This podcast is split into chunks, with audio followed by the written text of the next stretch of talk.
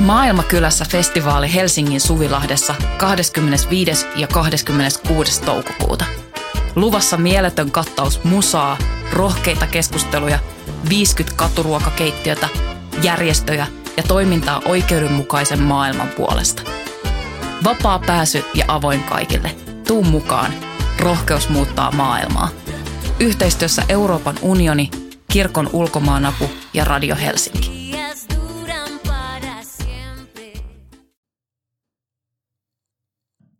Voima 7 kautta 2023.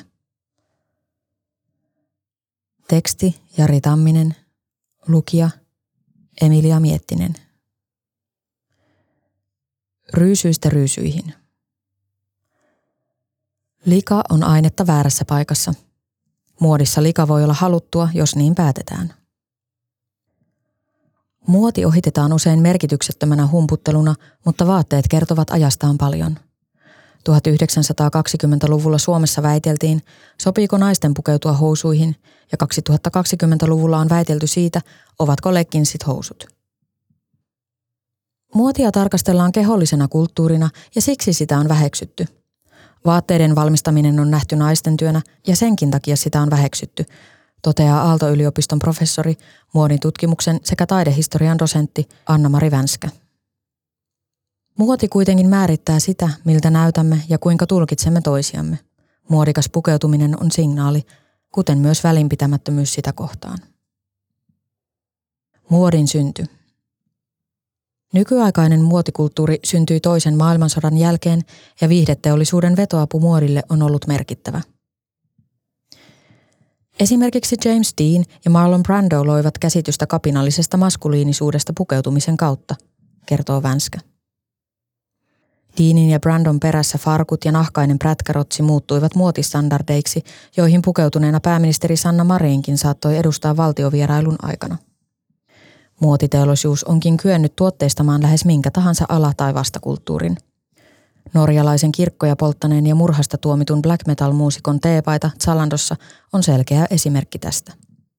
Valtavirran ja keskiluokan vastaisten punkkarien 1970-luvulla suosimat armeijan ylijäämävaatteet, maihinnousukengät ja oliivinvihreät takit eivät koskaan mene pois muodista, vaikka leikkaukset hieman vaihtelevatkin muotivirtausten mukana. Aina tätä valtavirtaistumista eivät kuitenkaan aja pelkästään ulkopuoliset. Esimerkiksi vaatesuunnittelija Vivian Westwood vaikutti punk-estetiikan syntyyn ja tuotteistamiseen kulttuurin sisältä – Westwood ammensi punkin estetiikkaan fetissialakulttuurista ja myös Jean-Paul Coutier on ammentanut edustamastaan homokulttuurista. Nämä suunnittelijat ovat osa sitä kulttuuria, enkä näe tätä pelkästään markkinointina, Vänskä tarkentaa. Queer-kulttuurista ammensi 1970-luvun lopussa myös nahkafetissin niitteineen, pilottilaseineen ja koppalakkeineen rock-yleisölle esitellyt Judas Priest yhtyeen Rob Halford – Rock-univormuksi muotoutuneen vaatetuksen taustaa ei ymmärretty ennen kuin Halford kertoi vuonna 1998 julkisesti homoseksuaalisuudestaan. Farkuista on moneksi. Alkujaan työläisten vaatteiksi kehitetyt farkut keksittiin 1950-luvulla kuluttaa kivipesulla hieman pehmeämmiksi ja miellyttävämmäksi, ja 1990-luvulla niihin tehtiin reikiä valmiiksi tehtaalla – 2000-luvulle siirryttäessä ruotsalaisen Nudien farkkuihin kulutettiin takataskuun valmiiksi nuuskapurkin mallinen rinkula. Vänskä kertoo. Farkut ovat todella kiinnostava vaate. Uutena denim on jäykkä, jopa peltimäinen materiaali ja se paranee mitä enemmän sitä käyttää. Ne muotoutuvat osaksi kehoa ja tavallaan keho tuplaantuu sinne farkkuun.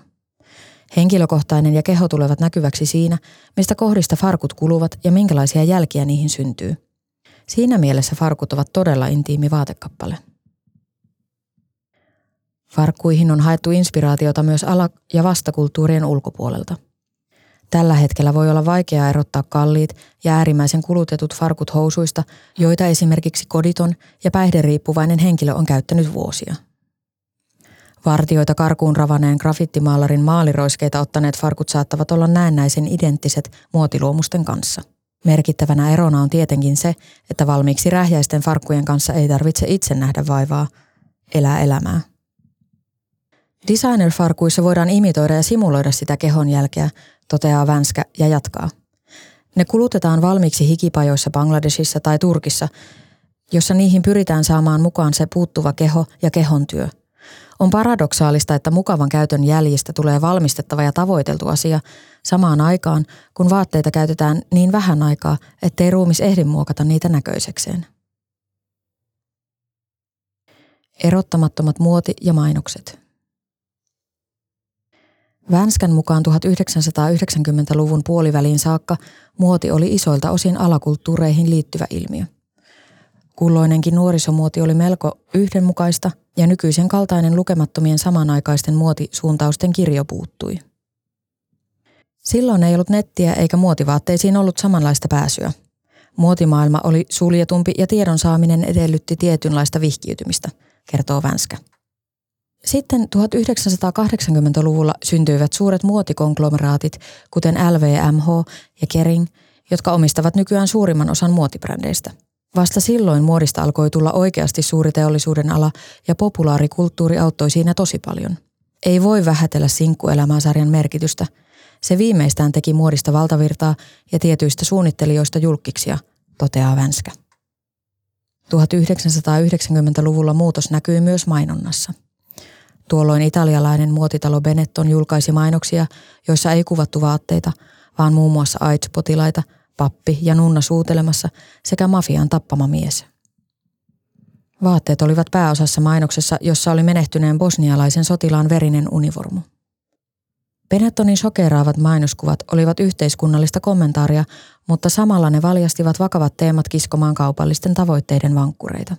Eikä tahallinen skandalointi tietenkään Benettoniin loppunut – Esimerkiksi vuosia myöhemmin myöskin italialaisen dieselin Be Stupid-kampanjassa mallit esitettiin tekemässä määrätietoisen vastuuttomia tekoja. Tikapuilla tasapainoileva nainen näyttämässä tissejä valvontakameralle, pariskunnat sekoilemassa liikenteessä. Britanniassa vastuuttomaksi katsotun kampanjan esittäminen kiellettiin julkisissa tiloissa, Kannesin mainoskilpailussa se palkittiin. Uuden vaiheen muodin markkinointiin toi sosiaalinen media, jossa influencerit voivat esitellä luomuksia suoraan seuraajilleen. Heistä ehkä kuuluisin, Kim Kardashian, on viihtynyt espanjalaisen Balenciagan farkuissa, jotka muistuttavat lähinnä Benettonin mainoksessa nähtyjä tapetun sotilaan housuja. Totaalisen tuhotuista Balenciaga-farkuista saa pulittaa tuhansia euroja.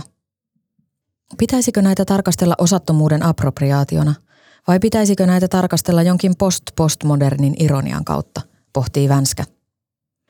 Edellinen näyttää saaneen jalansijaa ja Palensiagaa on moitittu köyhyyden glorifioinnista. Yhteiskunnallisesti herkillä asioilla mehustelu ei välttämättä enää tuo yritykselle mainetta, vaan voi johtaa myös vastareaktioihin, huomauttaa Vänskä. Muodin ja ryönän häilyvä raja. Äärimmäisen kulutettuun muotiin sisältyy sosioekonominen ristiriita. Perinteisesti henkilöt, jotka ovat istuneet rähjäisissä farkuissa torin laidalla tai puiston penkillä, on haluttu poistaa näkyvistä. Samalla samoille paikoille houkutellaan maksukykyisiä henkilöitä, jotka saattavat pukeutua yhtä rähjäisiin housuihin. Esimerkiksi Gucciilta on tullut lenkkareita, jotka näyttävät käytetyiltä jo uusina. Ja kehollisuudesta, käytöstä ja kulumisesta tehdään muotistatement, kertoo Vänskä. Tässä rähjän muodiksi muuttamisessa on jotain samaa kuin graffitien tuotteistamisessa.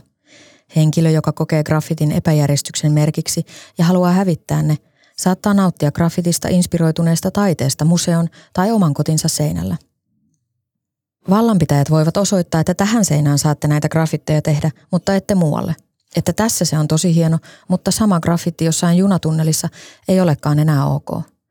Konteksti määrittää toisen arvokkaaksi ja toisen tekemisestä saa sakkoja ja paheksuntaa, sanoo Vänskä.